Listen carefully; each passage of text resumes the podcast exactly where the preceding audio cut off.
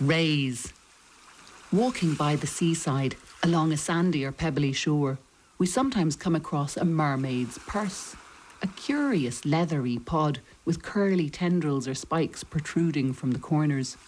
Mermaids' purses often go unnoticed among the seaweed scattered out on the shore. Finding and examining these strange little pouches is always intriguing. While there's no evidence to suggest that mermaids made or even use these little pouches, we do know that a mermaid's purse was made for something far more special than money. For these are the egg cases of sharks, skates, and rays, a family of very ancient fish. The mermaid's purse is created to nurture the egg inside it, then attached by the mother to something sturdy on the seafloor, with the little tendrils or hooks on the end. Inside the purse is where the embryo develops, among the seaweeds and the currents, protected by the rubbery case. After many months, all alone, a baby shark, ray, or skate will emerge.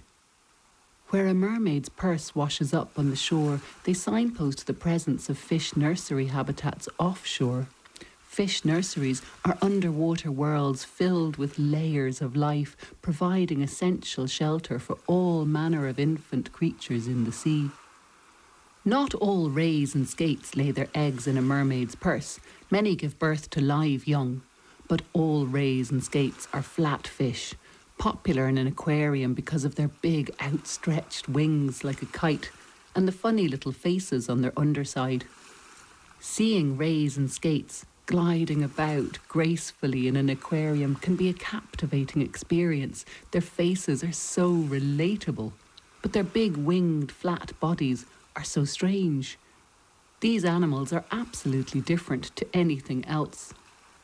Not only do they not look like other fish, they have been doing things their own unique way for a very long time.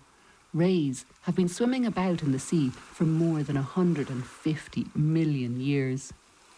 Whereas most animals have five senses hearing, sight, smell, taste, and touch. Skates and rays have two bonus senses, coming in at seven senses altogether. The first additional sense is the ability to perceive very small electrical signals, a biological trait known as electroreception. Because rays and skates generally live on the sea floor, and the animals that they eat are often masters of disguise, sensing the electrical pulse from another creature's heartbeat is a huge advantage.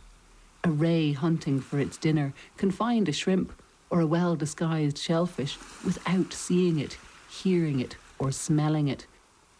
They are able to detect a heartbeat concealed beneath the sandy substrate of the seabed. Feeling out the aura of another life form, potential prey, is one of the defining differences of these amazing creatures, a totally unique way of feeling your way about. Some species of ray take this electrical superpower a step further. The Atlantic torpedo ray produces 200 volts of electricity to stun its prey.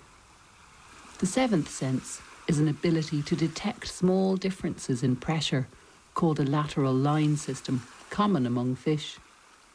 As far as we know, there are about 18 species of skates and rays living in Irish waters. Some swim only out in deeper water. Some spend much of their life near the shore, each with specific habitat needs and preferences. One of the more common rays is the thornback ray, named for the line of thorn like spikes running down its back.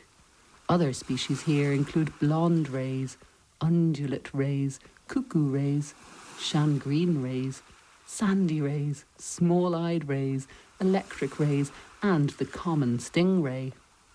Our spotted rays are covered in polka dots to help them blend in with the pebbly seafloor where they live. The enormous common skate grows up to two metres wide, an impressive size for a fish. But this once common fish has now become critically endangered here. All of the skates, rays, and their close cousins, the sharks, are vulnerable to overfishing.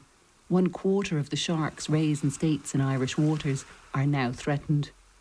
These animals are slow growing and long lived, making it more difficult for a population to recover after a period of intense fishing.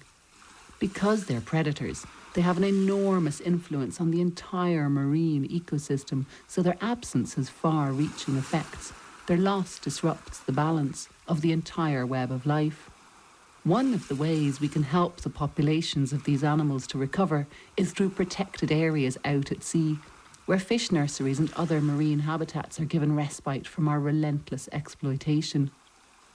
Marine protected areas will be necessary for the survival of our rays, skates, and lots of others too.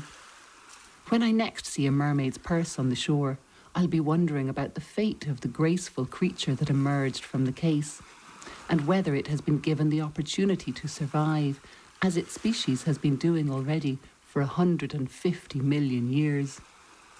I may not have the ability to sense its electrical heartbeat, but I can picture it in my mind's eye, moving along as if by magic, flowing as though at one with the seabed.